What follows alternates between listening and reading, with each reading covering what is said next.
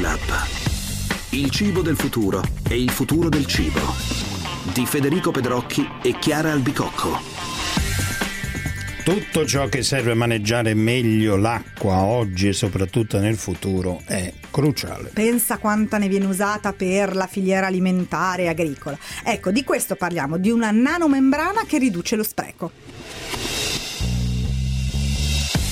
Ed è per questo che qui con noi c'è Giovanna Ferrentino, benvenuta. Salve a tutti. Benvenuta. Lei è ricercatrice presso la Facoltà di Scienze e Tecnologia alla Libera Università di Bolzano e proprio lì in questi laboratori voi avete messo a punto, avete brevettato un nanotessuto, una nanomembrana, adesso ci spiegherà come, ehm, che riduce proprio lo spreco di acqua nell'ambito della uh, produzione alimentare, nell'industria proprio. Con il gruppo di ricerca del professore Scampicchio abbiamo mm, messo a punto e brevettato una nanomembrana che eh, abbiamo pensato proprio per essere applicata in tutti quei campi dell'industria alimentare in cui mm, lo spreco d'acqua è notevole. Se infatti pensiamo ad esempio che per produrre banalmente un litro di succo di mele occorrono di solito da 3 a 9 litri di acqua che viene utilizzata per il lavaggio del, delle mele, degli impianti.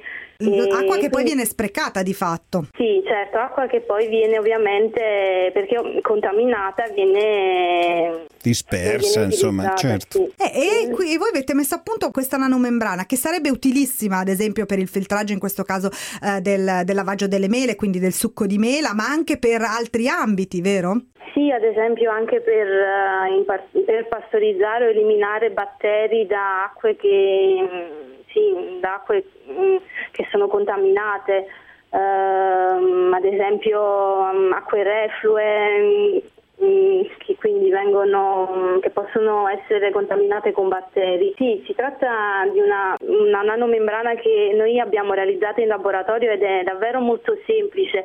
Abbiamo utilizzato un polimero che è il nylon 6. Nylon te- 6 a noi viene subito in mente il nylon, cioè una sorta sì. di plastica. Sì, sì, sì, è una giusto. sorta di plastica mm. che tramite una tecnologia mh, mm, dell'elettrofilatura o mh, mm, punto di vista scientifico chiamata elettrospinning, genera appunto questi filamenti, filamenti che creano una maglia molto fitta e appunto che ha particolari caratteristiche e se la si guarda al, al, microscopio ha un'enorme superficie. Questa grande superficie permette appunto di eh, trattenere una maggiore quantità di batteri, di, di impurità presenti nelle acque. Sì. Ma esatto. lei ha parlato allora di due applicazioni molto diverse. Da una parte un'industria che per esempio fa, usa l'acqua per i suoi prodotti, quella dei succhi, allora lì si mette nell'impianto il filtro e otteniamo acqua acqua normale che ritorna in produzione. Oppure sì, io per esempio ho visto un ricercatore con un filtro nano, l'ha preso praticamente da acqua di fogna, l'ha messo in un termos, poi ha rovesciato e si è bevuto l'acqua filtrata. Quindi si va in queste due direzioni? Sì.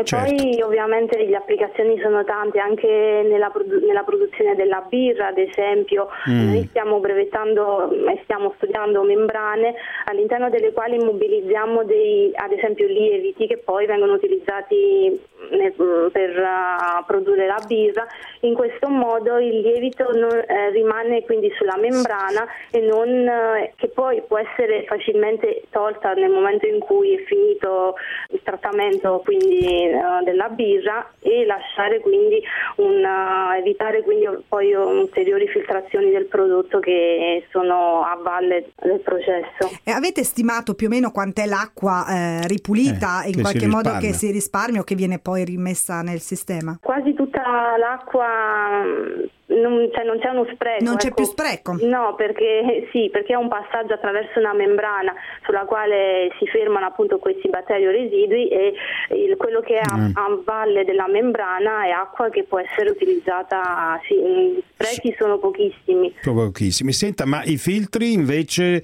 si rinnovano ogni volta oppure bisogna cambiarli? Bisogna... Bisogna cambiarli, però abbiamo bisogno di utilizzare delle sostanze comunque acidi o basi che non danneggino poi la struttura mm. della membrana. Eh, certo, ma allora i filtri costano poco, insomma la cosa è conveniente anche per questo? La tecnica non è costosa, è abbastanza conveniente.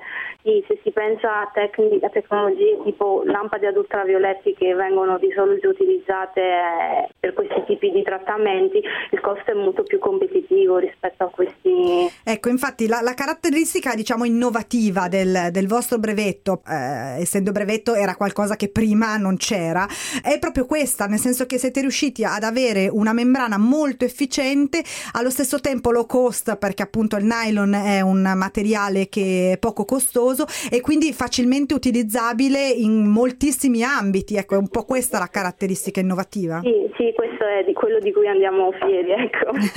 quindi sì, e poi ovviamente questo è solo il primo passo. Il nostro obiettivo è creare delle nanomembrane di materiali completamente naturali. Ad esempio, stiamo provando a mettere appunto nanomembrane fatte di collagene che estraiamo appunto da residui della carne trasformata. Che percorso strano. Creare, sì, creare una sorta di sì, quello che ovviamente viene oggi considerato uno scarto, valorizzare lo scarto e poi trovare un'applicazione innovativa in una nanomembrana. Il futuro potrebbe essere sostituire questo nylon con dei materiali ottenuti dagli scarti, così che c'è una doppia convenienza. Sì, sì. Quali sono gli altri materiali che state studiando oltre al collagene? Abbiamo, stiamo utilizzando, cercando comunque di mettere a punto una metodologia per creare una nanomembrana con il chitosano il chitosano però ci deve spiegare che cos'è. Sì, è una sostanza che viene ottenuta da, che mm, sì, estratta dal guscio di granchi, gamberi,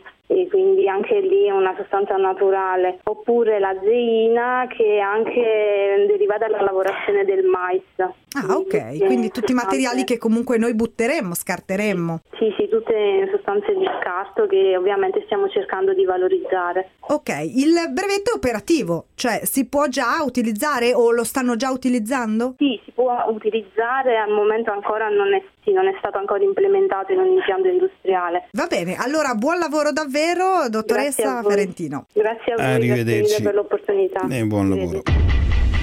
E per ora è tutto, ma torniamo presto con Food Lab.